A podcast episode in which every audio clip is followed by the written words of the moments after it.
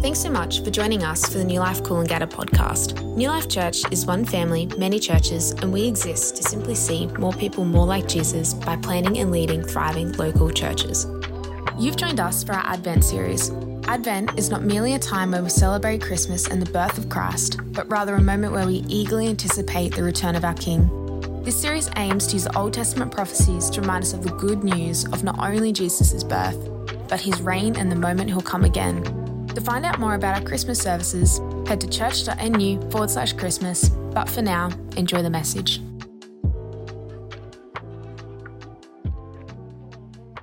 Isaiah 61, verses 1 to 3.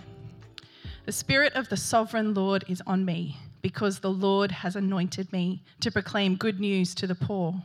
He has sent me to bind up the brokenhearted, to proclaim freedom for the captives and release from darkness for the prisoners, to proclaim the year of the Lord's favour and the day of vengeance of our God, to comfort all who mourn and provide for those who grieve in Zion, to bestow on them a crown of beauty instead of ashes, the oil of joy instead of mourning, and a garment of praise instead of a spirit of despair.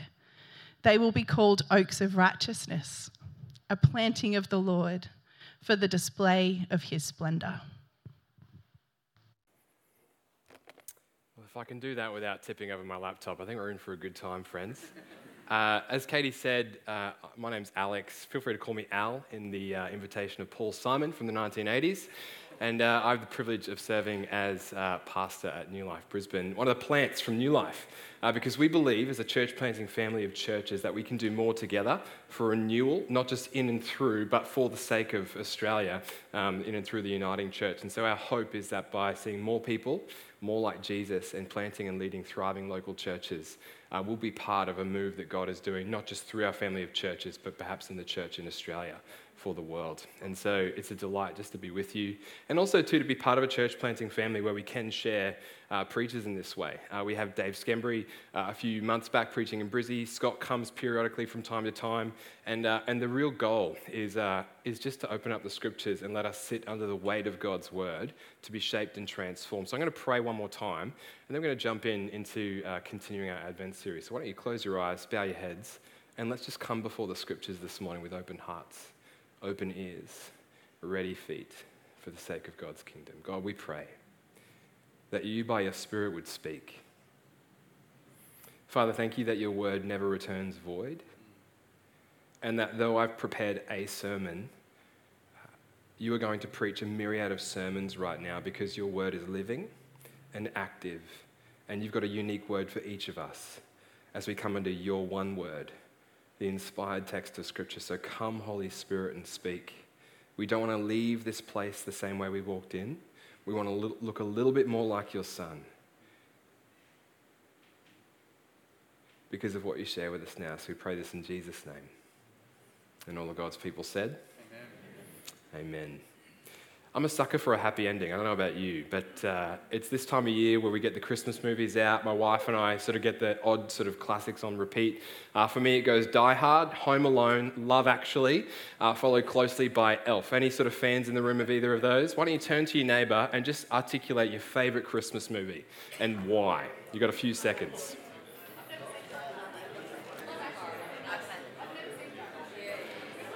Wonderful. Any, uh, any Home Alone fans in the room? Yep, millennial favorite, you're welcome.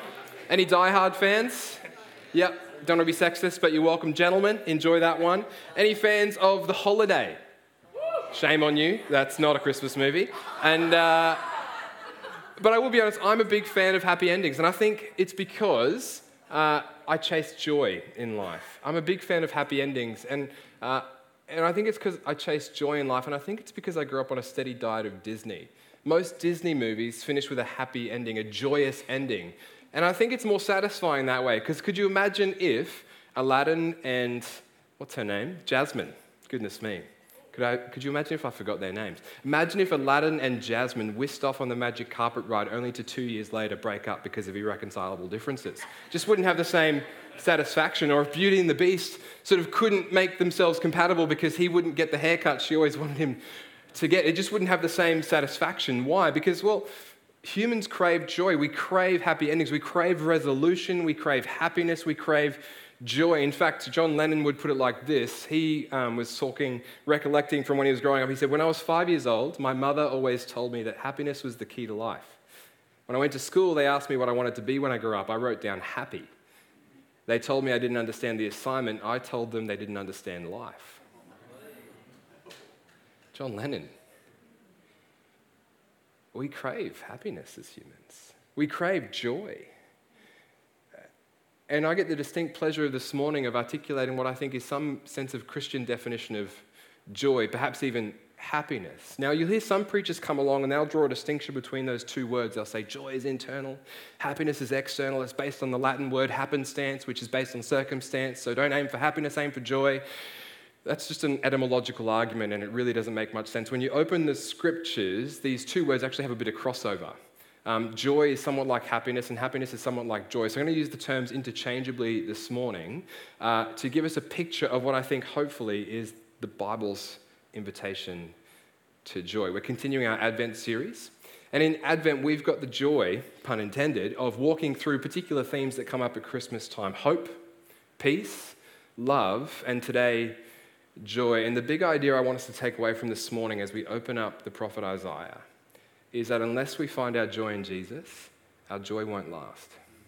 Unless we find our joy in Jesus, our joy won't last. We're going to see that through two, sort of panels. Panel one is a joy that's coming, and panel two will discover a joy that has already come. A joy that's coming and a joy that has already come. So, number one, a joy that's coming. The context of Isaiah 61, it's addressed to Israel on the other side of exile.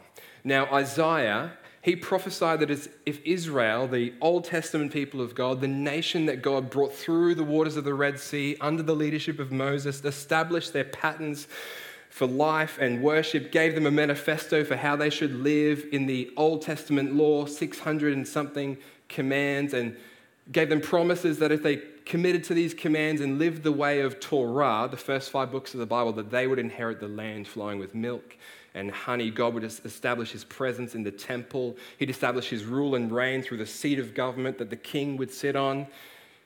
But they disobeyed his laws. And so now they find themselves on the other side of these exile. They're in a foreign country. And as Isaiah is writing, he's writing to the Jews who God said, if you disobey my laws, you'll find yourself in exile under a foreign country in a land not your own, without a temple with, with, within which I sit, without a seat of government on and from which I rule. And so in 587 BC, Babylon, in response to the disobedience of God's people, rolls through Jerusalem, ransacks the city, destroys the temple, and whisks God's people off to their own place. 40 odd years later, Israel continues to be disobedient to God. How good's this for a Sunday morning on joy, right? But 40 odd years later, Israel continues to be disobedient to God, and an entire generation now is past. And King Cyrus of Persia, he rolls through, and he rolls over Babylon. And the new ancient Near Eastern superpower goes from being Babylon to now Persia. And under the rule of King Cyrus, the Jews are allowed to go back to Jerusalem, but when they get there, it no longer resembles the Jerusalem that God promised. The city's been ransacked, the temple's been destroyed, the seat of government has been put into rubble, and this hoped for meeting place between heaven and earth, God's people and God, now eclipsed. And if the Jews needed any sign that God had departed from them and from their city, this was it. Here we are sitting in mourning, covered in ashes, lamenting the departure of our God, wondering at the future stability of our nation, questioning the certainty of our identity. What do we do? And then Isaiah prophesies, verse 2 to 3, about this guy, this figure, this unnamed king who's coming. And what's he going to do? It says these words to bring good news to the poor, He has sent me to bind up the brokenhearted, to proclaim liberty to the captives, and the opening of the prison to those who are bound, to proclaim the year of the Lord's favor and the day of vengeance of our God. Here you've got the promise of a coming king, future orientated. There's a figure who's coming, and he's going to roll back the tide on evil. He's going to unhinge the stronghold of sin and he's going to establish his rule and reign, rejecting that which is old, judging it, and renewing that which is good for the sake of a better, more beautiful, and incredible existence. That's the story, that's the promise, that's what this coming figure is going to do. I want to zoom in on one phrase though. The word used at the end of verse 3, I think it is, is the Lord's favor. Proclaim the year of the Lord's favor. Now, what's interesting about this, and we'll just jump into some application after this sort of like little rabbit trail for a second. But the rabbit trail, just go with me on this. That phrase comes from a particular part in the Old Testament, uh, in Leviticus chapter 25. The Lord's favor borrows language from that, and Leviticus chapter 25 is, what they, is all about what they call the year of the Jubilee. Now, what's that? It's not a Pentecostal dance party, but it is something interesting. The year of the Jubilee, you, you have to follow me with this one. Um, you're familiar with the Sabbath. One out of every seven days, the Lord instituted God's people to rest. Makes sense? Then the Jews, through God's law, instituted something else. It's called the Sabbath year. On the Sabbath year, not one out of every seven days, but one out of every seven years, what would happen is all debts would be forgiven, all servants would go free, and the land was precluded from being worked on for one of the seven years. That's what happened. The Sabbath, Sabbath, the Sabbath year. One out of seven days is a Sabbath day, one out of seven years is a Sabbath year. But God did one better. On the Sabbath, Sabbath, Sabbath. What do I mean? Not one out of seven days, not one out of seven years, but seven sevens out of seven years. On the 50th year, God instituted what's called the Jubilee. Now, I think you're with me, but that was a lot to get through, wasn't it? What happened on the year of the Jubilee? On the year of the Jubilee, not only were all the debts forgiven, but if you lost your land in any time in that 49 years, it came back to your family. Interesting, right? And the purpose of the Jubilee was that sons and daughters would not be economically or morally determined by the sins of their parents. So, what's the promise of the prophet? to a people in a land that's broken, from which God seems to have departed, in which it feels as if we are living in the end result of the sins of our parents because a generation has passed. Where's God? Why are we why are we experiencing the result of their failures? My parents' failures, my parents' parents' failures. And here's the prophet. A day is coming where you will not be morally or uh, economically determined by the sins of your parents. In other words, it feels like I've gone and I've left, and the land on which you are is not your own. I'm coming back, and it'll be restored to you with me in the center of it. That's what he's saying. Here's what Jubilee, to the master of a slave, Jubilee was supposed to say this just remember, the only reason they were serving you was because of their own foolish choices, not because you're superior to them. Let them go free. That's what Jubilee said to the master of a slave in that context. To a slave themselves, Jubilee would say, You are not the sum result of your own choices. You are precious to me, says God. To a slave's son or daughter born into slavery with no land, Jubilee said this You are not the result of your father's sins and silly choices. You are God's child, and I have an inheritance for you. Why? And this is the big takeaway point because God's promise to the world is this He is going to undo all that sin has tarnished, all the disobedience, of the communities of which we're a part, all the wrongdoing that flows from my own individual heart. God is going to sum it all up in this promised figure and do away with it. That's his big promise. And this is good news. This is the best news ever. Because, in my experience, something I've discovered about joy is that joy can feel really trivial and really fleeting. Let me give you some examples. I was reading this week, and uh, I don't know if you, any of us here watch sort of some Netflix TV series, but a few years ago there was a lady named Marie Kondo who came onto Netflix. Does anyone remember Marie Kondo? Yep, a couple of us. And uh, so Marie Kondo, she's what they call a organizing consultant Didn't know if you know this existed. This is a Japanese thing. I think it's a Japanese export. Uh, but Marie Kondo, uh, she would be put into people's living rooms and houses, and she um, would come and consult on how they should organize their lives and clean up their house and come up with systems to keep things sort of functioning and not being chaotic. And one of her rules for how you know whether you should keep an item or discard an item, in other words, like combat hoarding, is, is pick up an object, and if when you see it and hold it, keep it if it sparks joy in your heart. Isn't that nice? She wrote a book, and uh, I, I just love the title of the book. It's, it's called Spark Joy The Illustrated Guide to the Life Changing Magic of Tidying Up. Arthur Brooks, he's a Harvard Business School lecturer. He also writes for The Atlantic. He argues that uh, joy is just one of three ingredients in a really successful life. Uh, to have a successful life, you need joy, you need satisfaction, you need purpose. That's his take on it. And my takeaway from those two examples at the end of each spectrum is this that joy can be a fleeting feeling, or it can be this re- appropriate response to this external circumstance. All of it's legitimate, but each of it is fleeting. Because here's, here's the assumption, right? Here's the assumption I will feel joy in this broken world when something good happens. That's legitimate, that's entirely appropriate.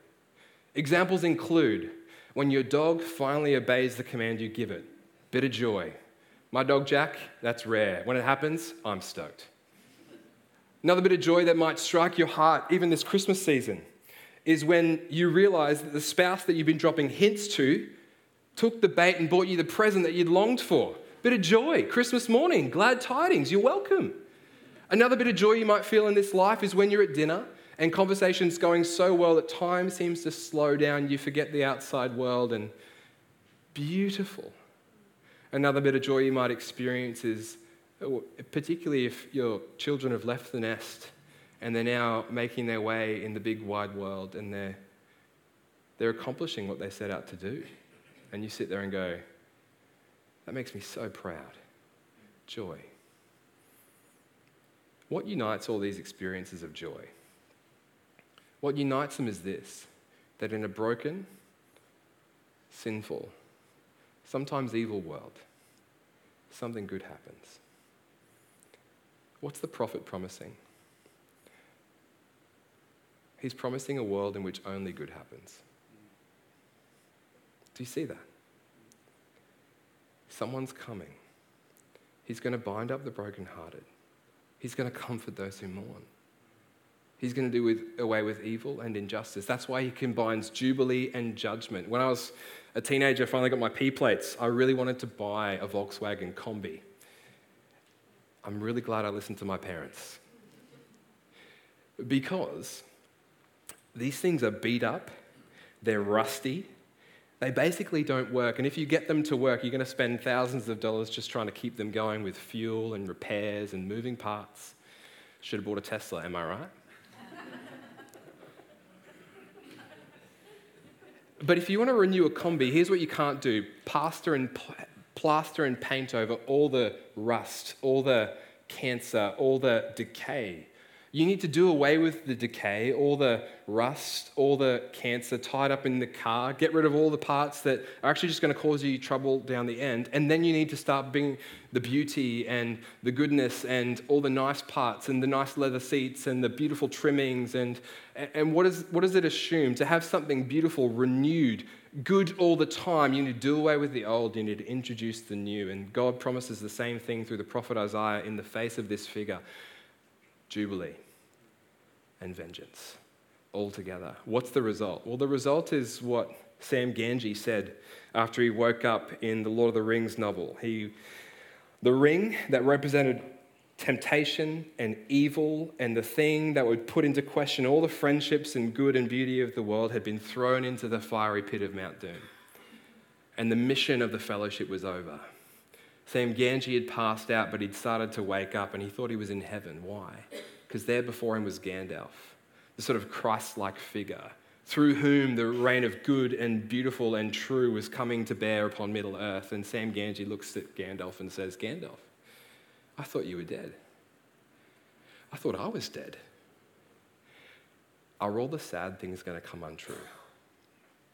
And the answer of the Christian story, the answer of Christmas, the invitation of this prophet is that in this figure, who's not yet named, with the joy that's coming, yes, all the sad things will come untrue. Here's what this has done in my life. When you know that there's a light at the end of the tunnel, you don't mind walking through darkness for a bit. You've heard the phrase, people say it all the time that person's so heavenly minded, they're no earthly good. The Christian story doesn't make that possible. Why? My wife and I walked through some grief recently. And when you're walking through grief, there's nothing so comforting as the promise that one day this will be summed up and done away with. Now, if you've not been through grief, you don't understand the power of what I'm saying. I didn't when I used to preach this exact line. But if you've walked through suffering, lost a loved one, didn't get the life that you thought you'd experience in this world, then the notion that one day there will be a beautiful world, all pain, all grief, all sickness, all decay, all sin done away with, the personal sin of my heart and the systematic sin of the world that the world participates, all done away with, then that pulls you through. It's kind of like some of you right now, you're still going through work, and work feels like labor, like thorns, like thistles. Some of you might say, like suffering. I just don't want to get up for another day. But January 20, sorry, December 22nd, this Friday is coming, and you're like, I just got to get to Friday. Hope works a little bit like that, and the promise of joy works a little bit like that. Because this is coming, the joy that is coming, I can walk through right now. That, in other words, if I'm so heavenly minded, I'm actually good on the earth, and I'm good in this world. That's the joy that is coming. All the sad things untrue, but let's find out how it comes and through whom it comes. The joy that's coming and the joy that came. How do we get this joy? Look at verse 1 with me. It reads this The Spirit of the Lord God is upon me, because the Lord has anointed me. Now you might think, there's no name there, brother. Is that meant to help us identify who this figure is? If you read all of the book of Isaiah, um, it's like 60 plus chapters, so you'll, you'll need a few days. But you will discover that it begins to talk about this strong Davidic king that is coming. In Isaiah 11, it says that someone is coming to quote unquote raise a banner to summons the nation and it says these words The Spirit of the Lord will be upon him. He'll put down evil and he'll make right what needs to be made right. And this is what Isaiah 61 is saying. We're like, yeah, the world's a great mess. Where's the guy? Like, we need him now. That'd be really helpful. Thanks, Isaiah. So Isaiah keeps talking, and in the middle of Isaiah, we hear about another figure who's completely unlike the promised king in chapter 11. It says in Isaiah 42, we're introduced to a figure called a servant. And Isaiah 49, 50, and 53, they talk about this servant as, as opposed to the attractive Davidic king who's going to come with a sword and prowess and pedigree and prestige. This figure, whose promise is spoken of as having no beauty, no beauty which we should desire him. And whereas the anointed king coming in the early chapters of Isaiah is promised to be victorious, this figure in chapter 53 is going to suffer. Chapter 53 says this like a lamb that is led to the slaughter, and like a sheep that is before its shearers is silent, so he opened not his mouth. What's the point? Whereas the Davidic king was going to lead the charge against all evil, putting down oppression, this new figure, he's going to suffer and ultimately die. Why? What's Isaiah doing? Well, if you work your way through the whole book again, you realize something. The promised, strong, victorious, warrior like Davidic king is one and the same with the suffering, silent, lamb like, suffering servant. Not only is the spirit anointed figure going to proclaim freedom for the captives, he's also going to bind up the brokenhearted. Why? Well, here's what Isaiah is saying victory will be a defeat. The strong one will be incredibly weak. Your freedom will not come through a strong leader who will conquer foreign nations under a domineering king. Your victory will come through a figure who represents you, dies the death you deserve, lives the life you should have lived. Jubilee, in other words, it's not taken by force, it's won through suffering. Now, all the governments on, in the world are listening in at this point to this ancient prophetic text. Why? Because everybody wants to know the best way to deal with evil, am I right? Like, what's the new legislation we need? What's the policy we need to write? What's the education we need to inform? What's the change we need to make? What's the economic stimulation we need to provide? What do we need to do? How do we get rid of it? We all agree it's there. And the Bible's answer is utterly unique. From Isaiah's prophecy all the way through to the present, even today, Israel has remained under foreign rule and oppression. After the Persians, it was the Greeks, then the Egyptians, then it was the Syrians, then it was Rome. But 500 years later, after Isaiah's prophesying this unknown figure, a young Jewish man walks into a synagogue in Nazareth, gets handed a scroll, and reads these words The Spirit of the Lord God is upon me, because the Lord has anointed me to bring good news to the poor. He sent me to bind up the brokenhearted, to proclaim liberty to the captives and the opening of the prison to those who are bound, to proclaim the year of the Lord's favor. He read these words, you've read them before. As was his custom, this figure, he gives commentary on the text, and he takes the scroll, hands it back to the attendant who puts it in the box that would sit in the center of the synagogue, and he uses eight profound words. This man's name was Jesus. And with a microphone in his hand, he dropped it and said, Today, this prophecy has been fulfilled in your hearing. Now, Jesus didn't have a microphone, heard some of you snicker. But, takeaway point's this the Davidic king and the suffering servant, as the prophet Isaiah looks upon the horizon of history, now gets embodied in the face of Jesus Christ. And he says, I'm the guy. Now, how do we know this to be true? Well, when Jesus came, he didn't come with shout of trumpets, he was born in a manger. When Jesus came, he conquered not the evil by sword of an oppressive and ruling nation, he, he conquered creation through the power of his word. He cast out demons. He gave sight to the blind. He resurrected the dead. He performed all these signs and miracles so that we would know he's really the one in charge. And once we were finally convinced in Luke chapter 9, five chapters after the passage we just read, scholars note and they zoom in on this language because Luke says something like this Having done everything he needed to, Jesus set his face toward Jerusalem.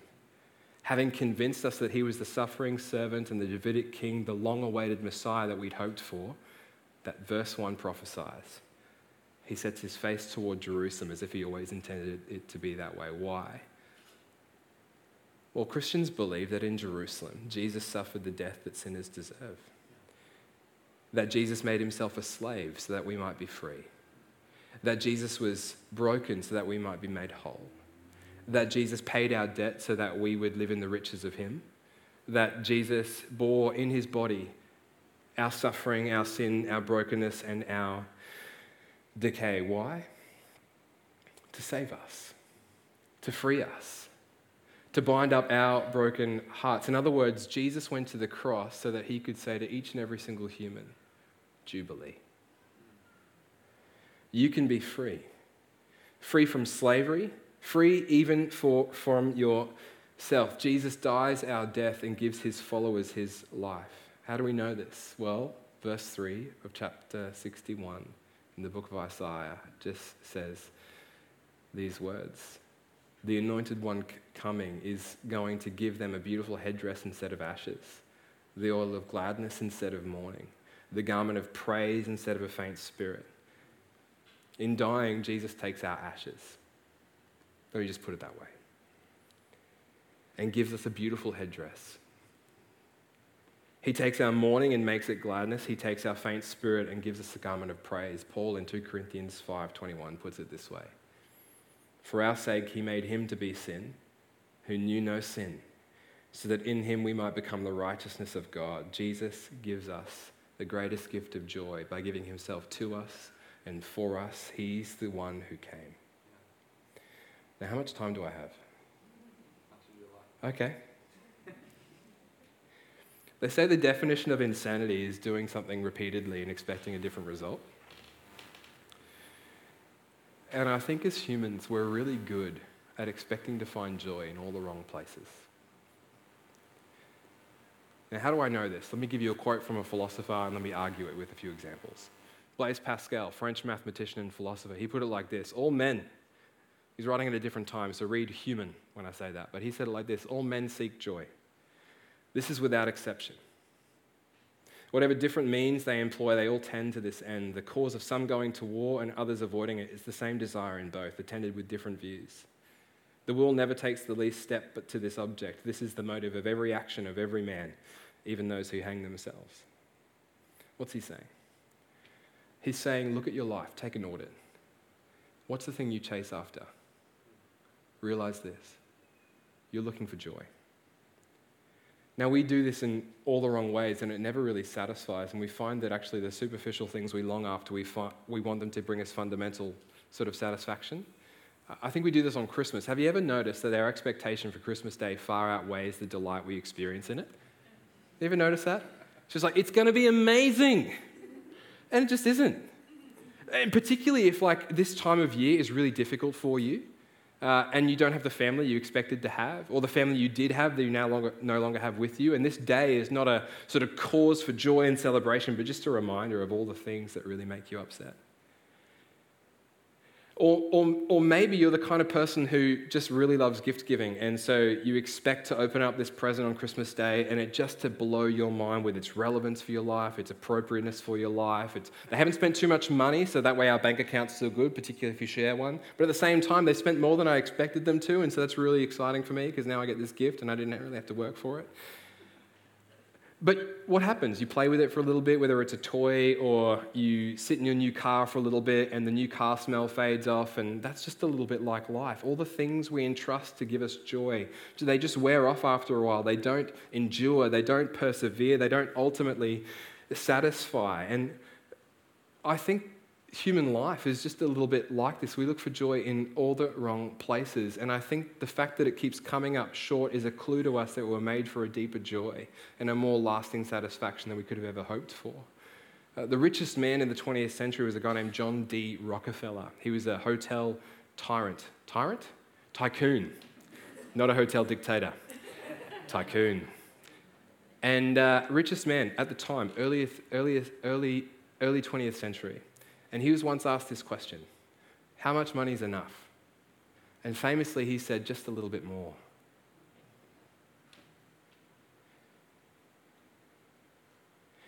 Some of us really like traveling. Just let me go here for a second. You know, I'm going camping on the 26th of December. I'm pretty pumped about it. But I, I'm the definition of insane because every time I plan a trip, I just think, this is going to be awesome it's going to be tranquil. I'm going to get my recliner camping chair that's still in the plastic wrapping from Anaconda. I'm going to whip it out and I'm going to sit. Yes. I know I'll get there and my mind will start racing. And the same laboriousness of life, brokenness of my heart, thorns and thistles of my week, they'll start invading my thought life as I sit there, and I'll realize that the hope and expectation I'd placed in being satisfied through a camping trip actually won't deliver. Someone who articulated this much more eloquently was a philosopher by the name of Alain de Botton, and he said in his book, The Art of Travel, the problem with placing our hope for satisfaction in travel is ill founded because when we go somewhere to escape somewhere else, we take ourselves with us. And what's he saying? We look for joy in all the wrong places. And here, because of someone who came, is the offer that you can have the most sustainable, the most ecstatic, the most incredible, the most eternal joy ever found. And, the, and what is that joy? It, it's receiving Jesus Christ, who on the cross said, Everything's done so that by grace through faith, not by works or performance, we can have relationship with the God who made us for himself. That's the invitation. In fact, let me just read um, Let me, let me say it like this. We, re, we, we sang a song by Isaac Watts just before Joy to the World, what?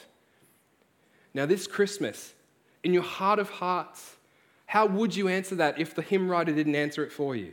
Joy to the world, I got the job. Joy to the world, my son turned up for Christmas. Joy to the world, I got the present I longed for. Trivial as it is, it still means something to me. Here's how the hymn writer answers it, and here's how the Bible answers it. Here's how Christmas answers it Joy to the world, the Lord has come. There's a coming day where all the sad things come untrue, but there has been a day that we now get to walk in relationship with Him because of what He's done. It's finished on the cross. Joy to the world, the Lord has come. Let earth receive her King. What's the last line? Let every heart prepare Him room. And if you do that, heaven and nature will sing. So we're going to sing in a moment, but why don't you stand and we're going to respond. And what are we responding to? We're responding to this. Unless you put your joy in Jesus, you, your joy just won't last. And we know that to be the case because there's a joy coming that completely relativizes all earthly burdens. And there's a joy that has came has come in Jesus Christ, because of which I now have the most incredible gift imaginable relationship with God. And so I want to invite you, if you've never responded to that invitation to relationship, you get a chance to right now. So, with every head bowed, every eye closed, here's my question. And I don't want to overpromise and underdeliver here. I'm not talking about warm, fuzzy feelings for the rest of your life. I'm not talking about life being easy. I'm talking about having the deepest part of your heart most satisfied because you know the God who made you for himself. And so, if you want to know that joy here on this Sunday morning, can I invite you just to raise your hand where you are? If you've never responded to this invitation in particular, would love to just pray with you. Thank you. I see that hand. I'm going to pray with you in a moment. Wonderful. I see that hand as well. Thank you so much. Really helpful. And we're going to do this actually just as a church family. And to, to do it, we're going to pray a really simple prayer. And it's just called a prayer of repentance. It's saying, God, I turn from this way and I now step into this way, all in relationship with Jesus Christ. We do that by saying, sorry, thank you, and please. So if you're able, would you pray this prayer out loud just to encourage those who might be praying it for the first time? And if you're like, I don't want to pray that prayer, I already know Jesus, I'd say this prayer is the shape of your walk with Jesus. Let's pray it together. And so repeat after me Dear Jesus, thank you for coming. Thank you that you will come. Sorry for rejecting you. Please come into my life. Fill me. Walk with me and help me follow Jesus. For it's in his name I pray. Amen. Amen. Amen. Thank you so much for making that decision. Best decision you've ever made. Your life is not the same from this moment onwards.